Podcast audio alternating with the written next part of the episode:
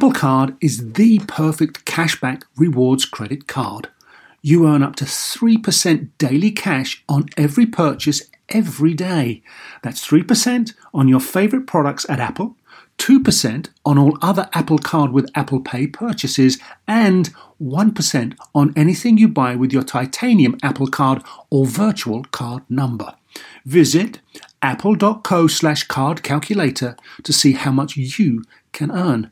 Apple Card, issued by Goldman Sachs Bank USA, Salt Lake City branch, subject to credit approval. Terms apply. So why do you want to learn a new language? I'll tell you why. Because ¿dónde está el baño? Can be a very important question at times.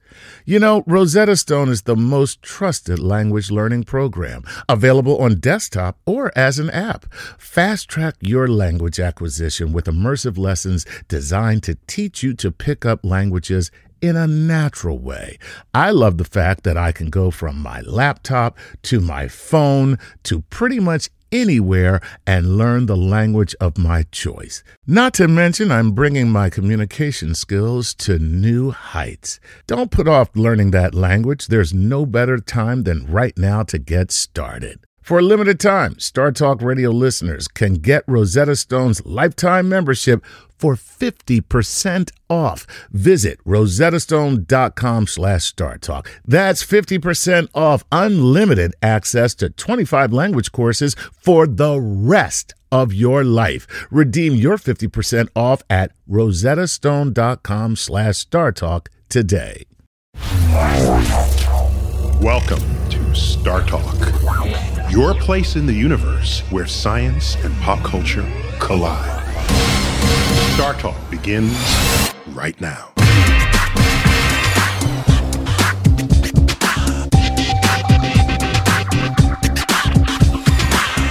Welcome to Star Talk Radio. I'm Neil deGrasse Tyson. I'm your personal astrophysicist. I serve as director of New York City's Hayden Planetarium at the American Museum of Natural History. My co-host today, the one, the only. Is there more than one of you? Not that I know of. The one, the only, Eugene Merman. Hello. Today, we'll be talking about the movie Dawn of the Planet of the Apes. And my interview with, guess who? I got an interview with, like, the lead ape. The person who plays the ape. No, it was the lead. Just to be clear. Andy Serkis. He played Caesar in the movie. You know, he's considered the king of performance capture technology. Yeah. Because it wasn't just some animation that he just then voiceovered. Right. That was him. He was moving around. It's him. He was moving around. He's the best at that. I think so. Because, like, it's not just, he wasn't just Caesar. Before he played Caesar, he was Gollum. Uh-huh. In Lord of the Rings. Gollum. Gollum. No, I remember him. He really wanted the ring. He thought it was very important. He spoke. He didn't have the best grammar, but he was very passionate. That's true. All these little creatures, they don't have, like Yoda didn't have good grammar. Yeah, but very powerful. Like, I wouldn't fight him, but I'd be like, your sentence structure is very, very confusing. He was also King Kong in the latest King Kong there. Uh-huh. And... he was Caesar in both of the Planet of the Apes. So it was the Planet of the Apes from a few years ago. Yes. And it was Rise of the Planet of the Apes, and then most recently, Dawn of the Planet of the Apes. And, you know, he founded his own performance capture technology studio called Imaginarium Studio. So this is becoming a big thing now. Yeah. It's not just some side novelty. No, it's a huge thing, and there's only one person who does it, and now he controls the one studio. Yeah. He's like a robber baron.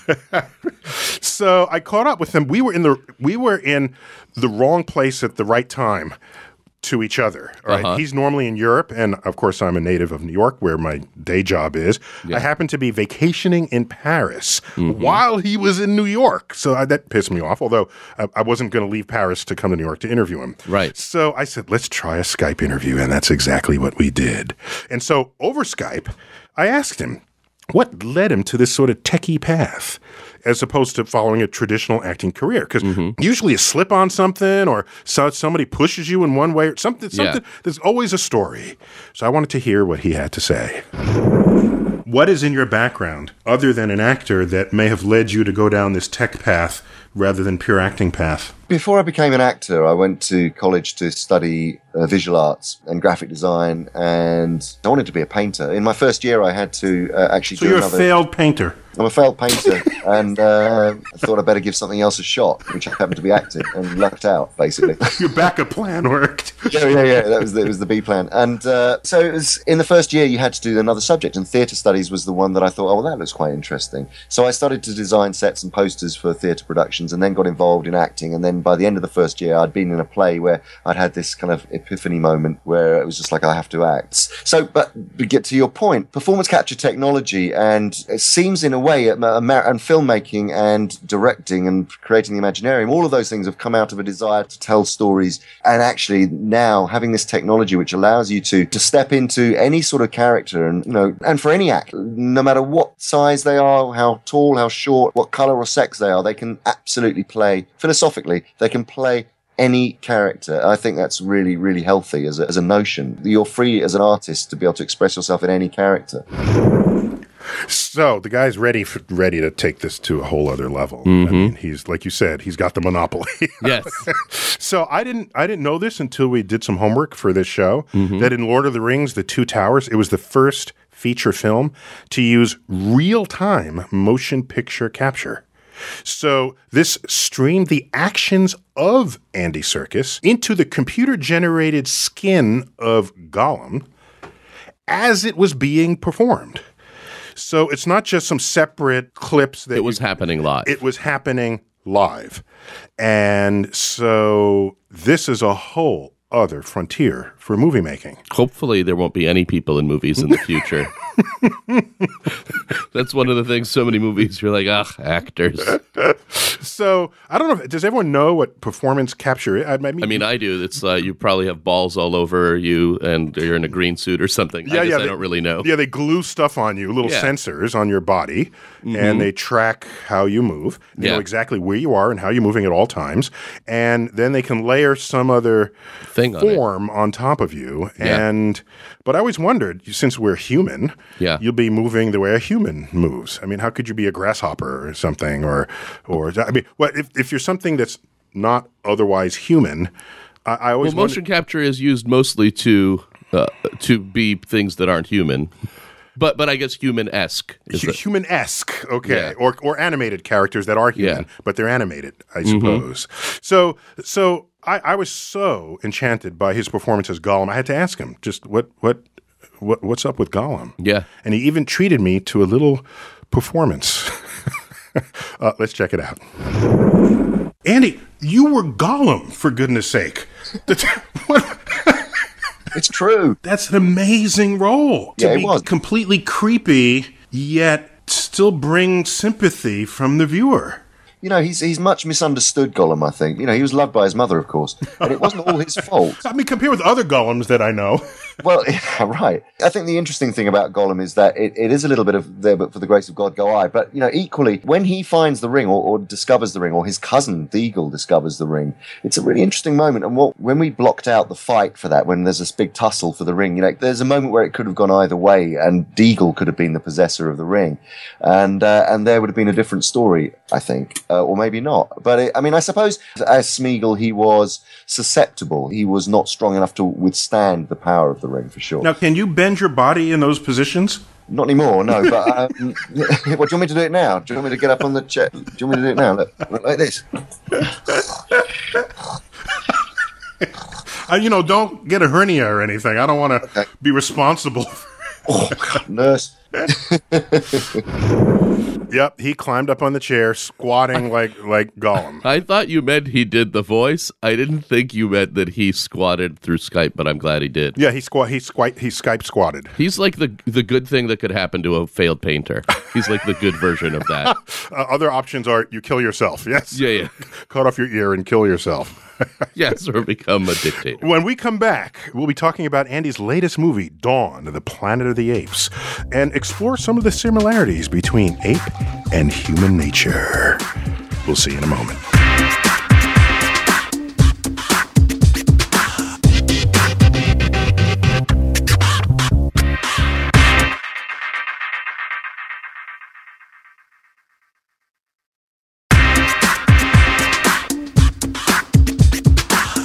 We're back. Star Talk Radio. I'm Neil deGrasse Tyson with Eugene Merman, my comedic co-host, Eugene. Hello. You tweet at Eugene Merman, don't you? I do. Yeah, I follow you. Great. Loving it.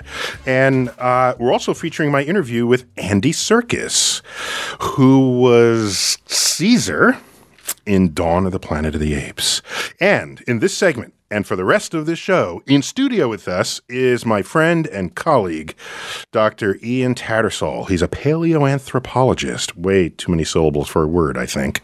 Paleoanthropologist, curator emeritus at the American Museum of Natural History right here in New York City. Ian, welcome. Your first time on Star Talk Radio. Thank you. Yes, indeed it is. It will not be the last. Plus, when did you become emeritus? Are you that old? I am that old. I'm sorry. More years ago than I care to mention.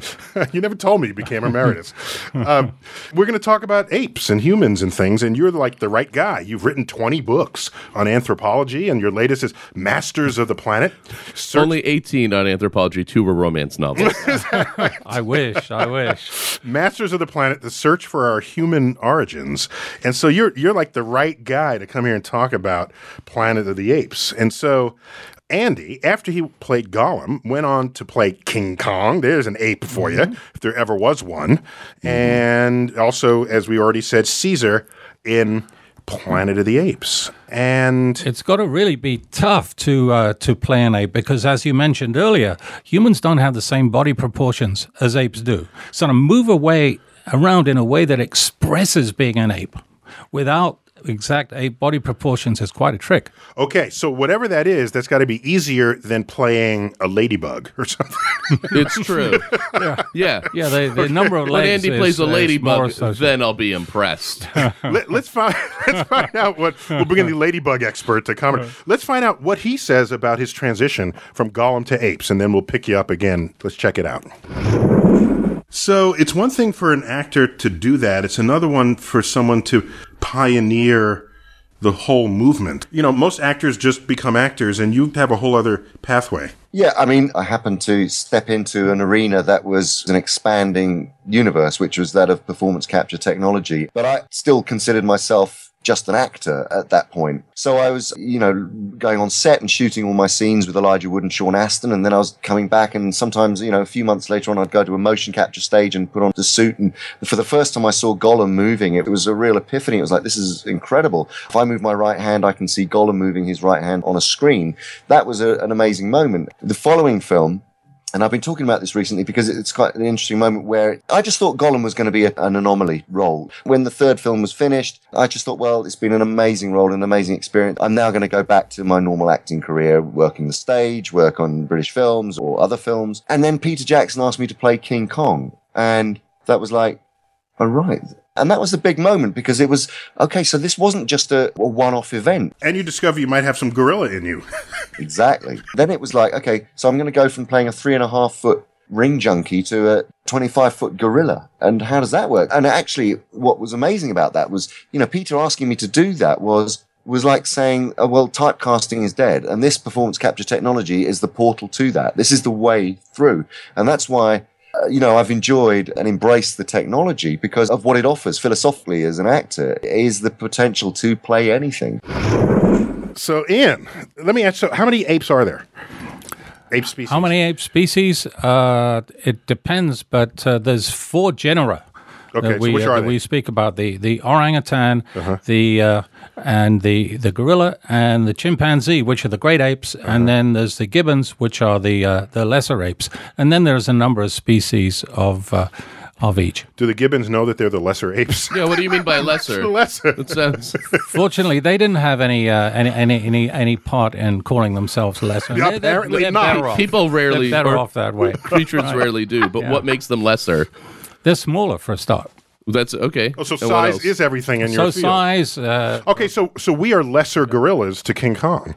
Well, in a sense, we're lesser gorillas. We're certainly smaller than gorillas, but we're part of the same group that gorillas belong to, and we're part of the same group that orangs and chimpanzees belong to as well, and they have a lot in common with us. Well, okay, so it's not. We have a lot in common with each other. We do. Right. It's not that they have in common with us. We're the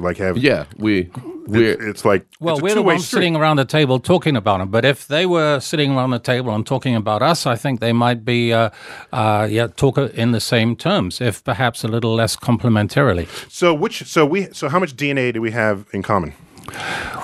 We have more than 99% of our structural DNA in common with the apes, but it turns out that the difference between us and the apes is more a matter of how active the different DNA that we have is. So we can go into a human, flick some dip switches, activate some genes, deactivate others, and we can come out as functional gorillas at the end of the experiment. Would we be unable to talk but very strong? Like, what kind of DNA? How can I make super soldiers?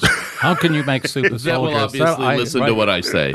Well, if we can figure that out, we can all make a lot of money here. But the fact is that we are extraordinarily similar to DNAs, and if we could deactivate a bit of our DNA and super activate some of it, we could come out looking pretty much like an ape. Could we super activate ape DNA to make them able to learn just French or something? Not even. I wonder if you could super activate my DNA to learn some French. It would be very handy. That would be a first. We could at least learn to say house. Oh, we could. Let's find out how Andy Serkis, how he studied to learn to play the role of apes. So you studied apes for the first Planet of the Apes movie, correct? Did you just visit the zoo and hang out and, reach into your diaper and throw your poop? This is all we think of when we think of... No, absolutely. Misbehaved chimpanzees. Yeah. The thing is, there's a difference between, say, the way that I approached Kong, which was that I wanted to make him a very, very full-on silverback gorilla, and went and studied them very thoroughly, both at zoos for months on end, and then I went to Rwanda and studied mountain gorillas. But when it came to playing Caesar, this was a very special type of ape. Yes, he's a chimpanzee. If you look at Caesar, he is... chimpanzee whose mother was experimented on and given an Alzheimer's drug, which enhanced Caesar's intelligence. So apart from playing the chimpanzee, working on behavior and physicality of a chimpanzee, I'm now playing a character that is an ape plus. So he's totally into it. And then he can't only play the one character. In the storyline, the chimps are evolving in front of your eyes. So let's see what he says about playing not only a chimp, but an evolving chimp, and we'll come back and analyze it. The journey of playing Caesar, both in Rise, from an infant through to a teenager, through to a young revolutionary character. And then, of course, in Dawn, sort of jumping forward 10 years, where he's now an elder statesman and carrying the weight of responsibility. Throughout all of that journey is a conflicted human mind in an ape's skin almost. I mean, he's brought up with humans. And so the physicality, the emotional intelligence, the responses that he has, the language, the growth of language through being taught American Sign Language, which then becomes the end of Rise. He begins to utter his first human words, all the way through Dawn of the Planet of the Apes, where he starts to use human language more, to the point where by the end of the movie he's conversing much more fluently than he does at the beginning. It isn't just portraying a chimpanzee. This is an evolving chimpanzee that it becomes more human-like throughout the course of the movie. So that was a very specific journey. So, Ian. Well, this is really where you're getting into the course of fiction here, because actually apes learn and develop much more quickly than human beings do for the first couple of years of their lives. As do most mammals, right? The comparison isn't so close. Uh-huh. But there was an American Museum of Natural History curator before the war who brought up a baby chimpanzee with his kids of the same age. And I remember his daughter was totally traumatized. I knew you guys were weird, but now you're just confirming this. These are my colleagues at the American Museum of Natural History.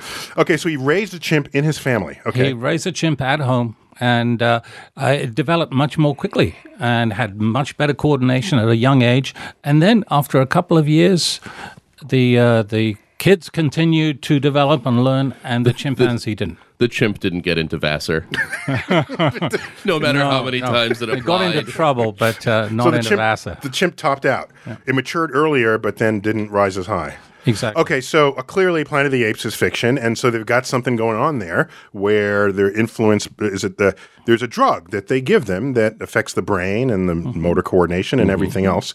And so is that so outlandish that you could give someone some kind of chemical cocktail that will evolve their DNA? It worked in the movie Limitless.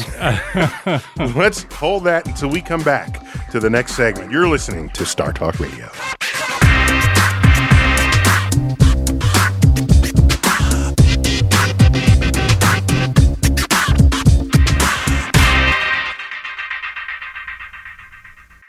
Whether you're a family vacation traveler, business tripper, or long weekend adventurer, Choice Hotels has a stay for any you. And that's good, because there are a lot of me's. Choice Hotels has over 7,400 locations and 22 brands, including Comfort Hotels, Radisson Hotels, and Cambria Hotels. Get the best value for your money when you book with Choice Hotels. Cambria Hotels feature locally inspired hotel bars with specialty cocktails and downtown locations in the center of it all. Hey, that's me. Radisson Hotels have flexible workspaces to get the most of your business travel and on-site restaurants. That's me too. And at Comfort Hotels, you'll enjoy free hot breakfast with fresh waffles, great pools for the entire family, and spacious rooms. Hey, that's me too. I guess I'm just going to have to stay at all of them. Choice Hotels has a stay for any you. Book direct at choicehotels.com, where travel comes true. Want the same expert advice you get from the pros in the store while shopping online at discounttire.com? Meet Treadwell, your personal online tire guide that matches you with the perfect tire for your vehicle. Get your best match in 1 minute or less with Treadwell by Discount Tire.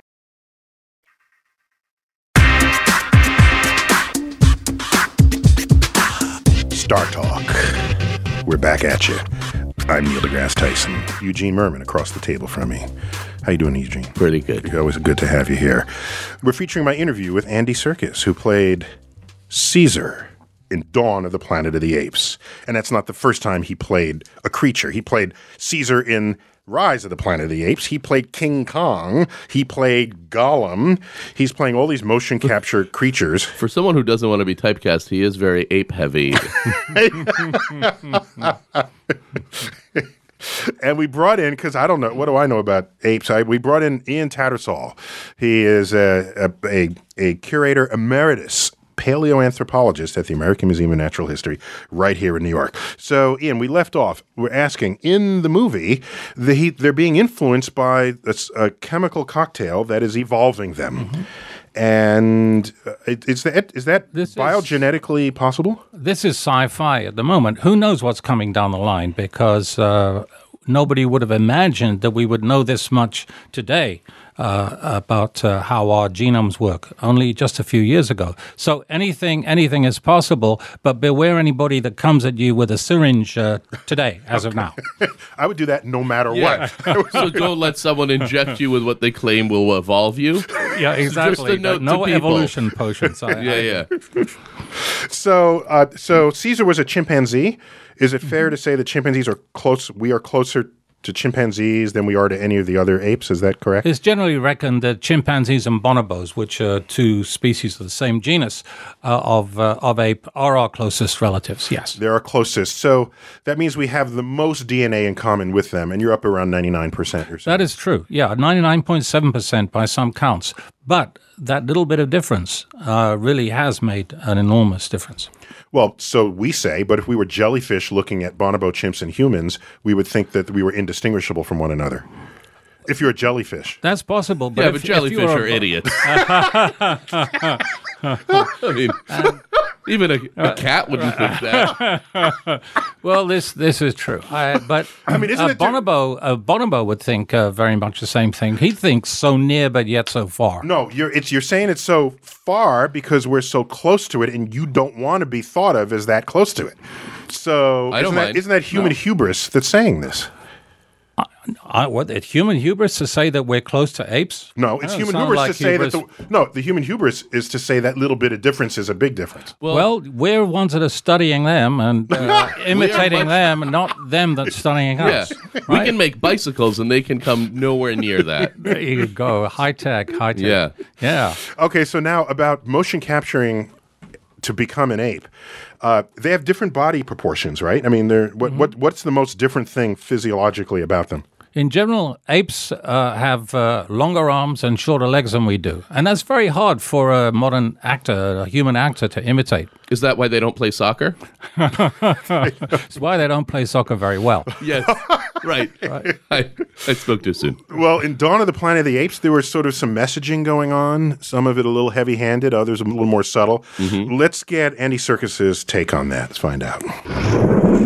Now, in the very original Planet of the Apes, which I took the occasion to see again, it actually held up very well. A lot of movies from the 60s, they fail in some fundamental ways, being transported many decades later. But that one held up in some important ways, socially, culturally, intellectually.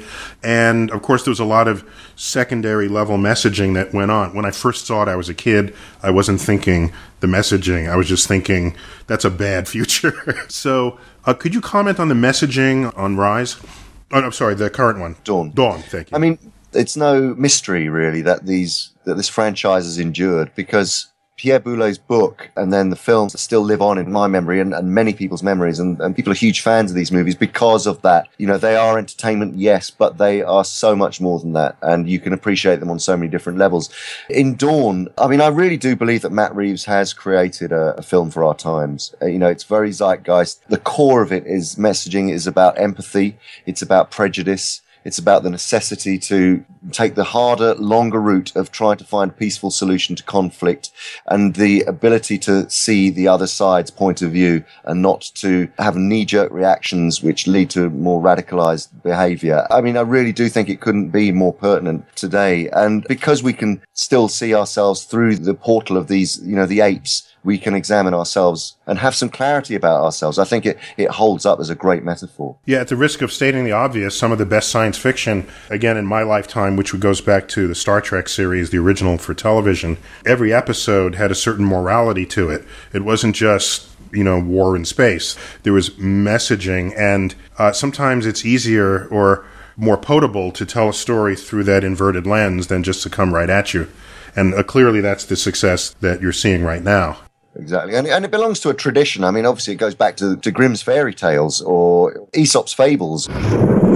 So, Ian, do apes, do they wage war? Do they kill each other? What do they do? Do they behave badly? Apes do a lot of stuff that humans do, including behaving badly. We're a kind of super apes. So if we dig down below the surface, we're going to find a lot of chimpanzee in us. And chimpanzees do organize aggression. We will get back to organized ape aggression. Good.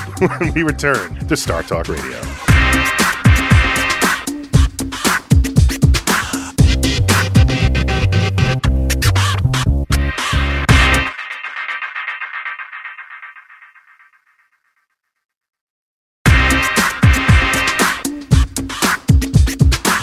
Star Talk Radio, we're back. We're on the web at startalkradio.net and Star Talk tweets at Star Talk Radio. Check us out there. And you can also, of course, like us on Facebook. Where else? Where else can you like you other than in real life? No, Star Talk Radio. We're featuring my interview with Andy Serkis, who played Caesar in the Planet of the Apes films, the two recent films. I've got in studio an ape expert. Ian Tattersall is a colleague of mine, paleontologist, paleoanthropologist, I think is the full title. Ian, is that right? All the syllables, yeah. All the yeah. Paleoanthropologist. Mm-hmm. There you go. All right, we're talking about apes behaving badly. And is there something that we do that apes don't do other than use our technology to kill one another? Well, you can make a long list. You know, apes don't hang glide. They don't wear lipstick. Yeah. You know, there's a lot of stuff. But that they would wear lipstick. They just do it in moderation, so they don't look trashy. They can recognize themselves in. Do they steal in mirrors? Oh, really? Mm-hmm. Do they steal? Do they have other crimes? I mean, I know they murder and punch each other, but do they have? Wait, they murder? They steal? Yeah, I mean, they will definitely mug each other in a sense. Really? So if that's what Celine said, they don't have a lot of personal possessions for each other to steal. Give me your wallet. I don't have a wallet. They don't have a suitcase. They tie up to bike racks or anything like that. The motivation for mugging is. Do they have morality? Ooh, good question. They have a sense of fairness? They do. And primates in general seem to have a sense of fairness. They don't like it when somebody else is getting more than they are in a way that they consider unfair. So yeah, there is this. Yeah, they're but they're not full-blown commies. They're very social, but yeah, they're all pinkos. No. Good. No. They're like, if you can get a nice car, that's fine. Okay, so how about the expression of emotions? Love, hate, indifference. The big problem empathy. When we're using words like this is we're using what we ourselves experience as humans, and we overload these emotions, these basic emotions, with all kinds of meanings. I'm sorry, I don't have any vocabulary to invoke here. Well, do they have 99.7% what we call love? They have attachment. They definitely have attachment. They definitely have feelings of dislike, they have positive, negative feelings. Yeah, there's a lot of what we are in them. Does it manifest in their facial expressions? To some extent, yeah. But humans are uniquely mobile faces. It may be that if we try to put human faces in motion capture, we are over-dramatizing what an ape might be. Let's find out what Andy Serkis did with regard to facial muscle capture. So I just remember seeing some behind-the-scenes, the making of for earlier motion capture films. How many points are on your body that are then captured and portrayed? Because it seems to me the more points on every little muscle tinge, the more accurate is the rendering. Well, the technology's evolved so much so, in fact, in King Kong days, I had 132 tiny little spherical three-dimensional markers stuck to all over my face, including my eyelids. 132 on your face? Yeah. On the face. Okay, so no Botox before then, otherwise it's not... No, absolutely. No, actors who have Botox are not very good in performance capture. It's a well-known fact. Because they're like that, and they talk, and nothing moves, and they just do that. And so, no, probably not the best career move if you've had a lot of Botox. Not saying it's impossible, would be very restrained performances. I mean, this is 2014. Why don't they just do this with a continuous laser scan? So that every millimeter of your face is known. It is evolving constantly. Facial performance capture is totally evolving. And the use of head-mounted cameras for real high definition, video reference with markers all over your face. I mean, that's where it's at the moment. But I think there will be a version without that where it's purely optical. And we would have done away with all of that in the near future. Interesting. Okay, so Ian, I didn't know this. You're saying humans are unique in the animal kingdom for our facial expressions?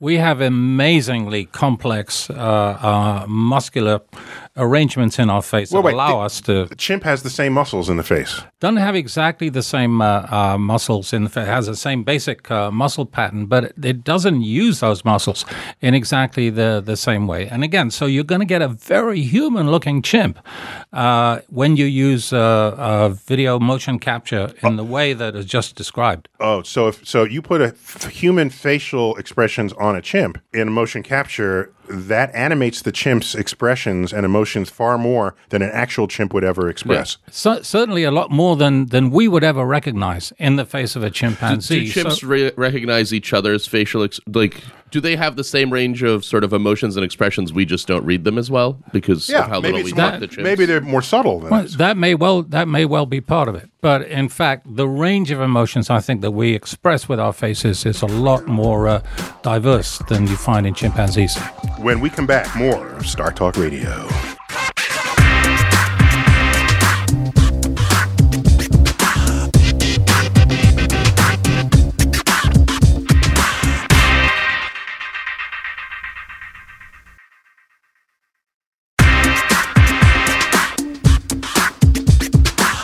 We're back. So, Ian, we got a follow-up question. We're talking about the emotions of chimps and other apes. Do they wage organized war? They certainly wage organized aggression. Whether war in all the implications that we place on it, I don't know. But it's certainly documented that sometimes bands of males organize themselves, go into the territories of other males with apparently the ultimate aim of taking over those territories. And do they ever then regroup and attack again?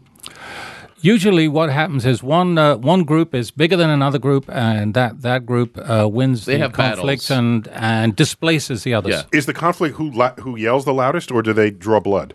They draw blood. They murder each other. There is some very grisly footage out there. Do they use stones or sticks, or they're just... No, they don't. They're not good at throwing things. Uh-huh. But they can whack each other with sticks. They would be awesome with long arms like that. They would be awesome pitchers in the major league. I can't wait to teach them how to use javelins. Let's get back to my interview with Andy Serkis, who played Caesar in The Dawn and the Rise of the Planet of the Apes. And I wanted to find out just more about him as an actor and what makes him tick. Let's find out. Now, I don't want to sound like I'm blowing smoke, but consider that your talent at this has its own force on the creativity of others who say, wow, look what is possible. I will now write a story that involves more of that. Because if you failed at this, if you were not an interesting character, it wouldn't draw the next generation of creative people to write or tell stories in that mode.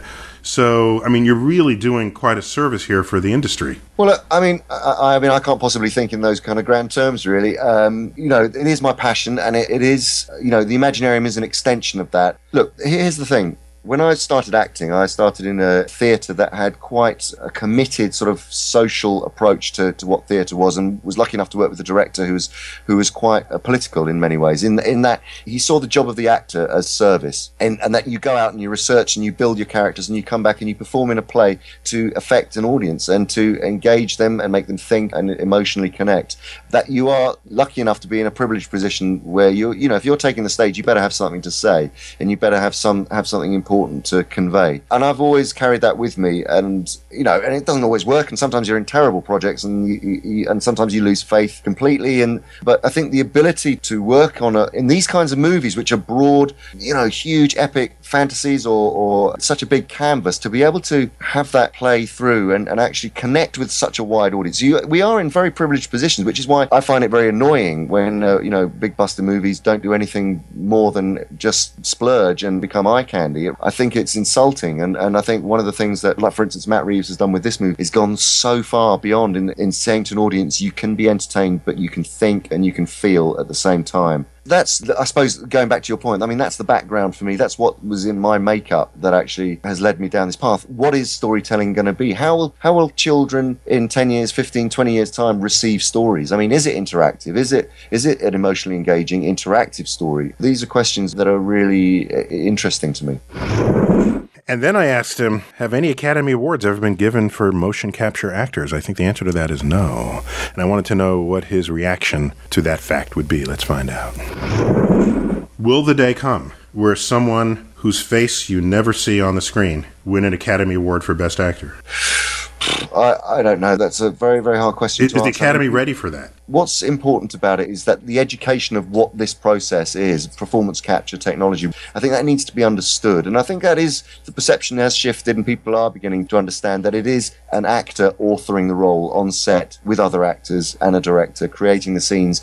You don't push a button and a character comes out. It's entirely acted. And the visual effects team and the processes that take on that and interpolate are equally as impressive and magnificent, and the artistry that goes into that is not to be underestimated, but they are visual effects. But the authorship of the role, unlike other animations, for instance, where you have a core or a team of animators, the actor is the guardian, the emotional guardian of the life and the soul of the character that they're playing. So that needs to be understood.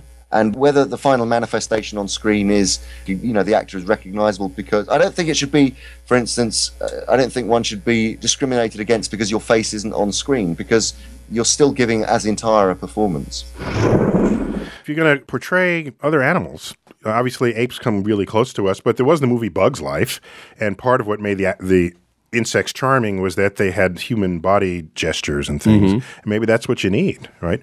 If you were a perfect grasshopper, it wouldn't be an interesting character to portray. Yeah. And so, Ian, you studied chimps and apes and monkeys.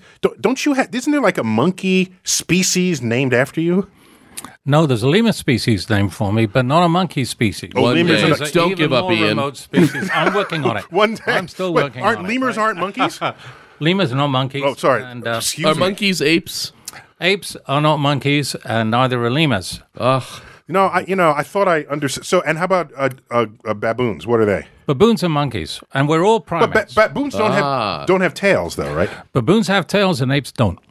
Oh, okay. And we don't have tails. So we're apes. We don't have tails, and we're apes. Some humans are born with tails, vestigial tails, and they quickly snip it off. Well, yeah, they prune them off quickly. It's atavistic. Yeah, right. We got to run. That's this edition of Star Talk Radio. I'm Neil deGrasse Tyson. Eugene, thanks for being on. Ian Tattersall, always. I want to have more of you in the future. Promise you'll come back. Absolutely. We've been brought to you in part by a grant from the Sloan Foundation. As always, this is Neil deGrasse Tyson bidding you to keep looking up.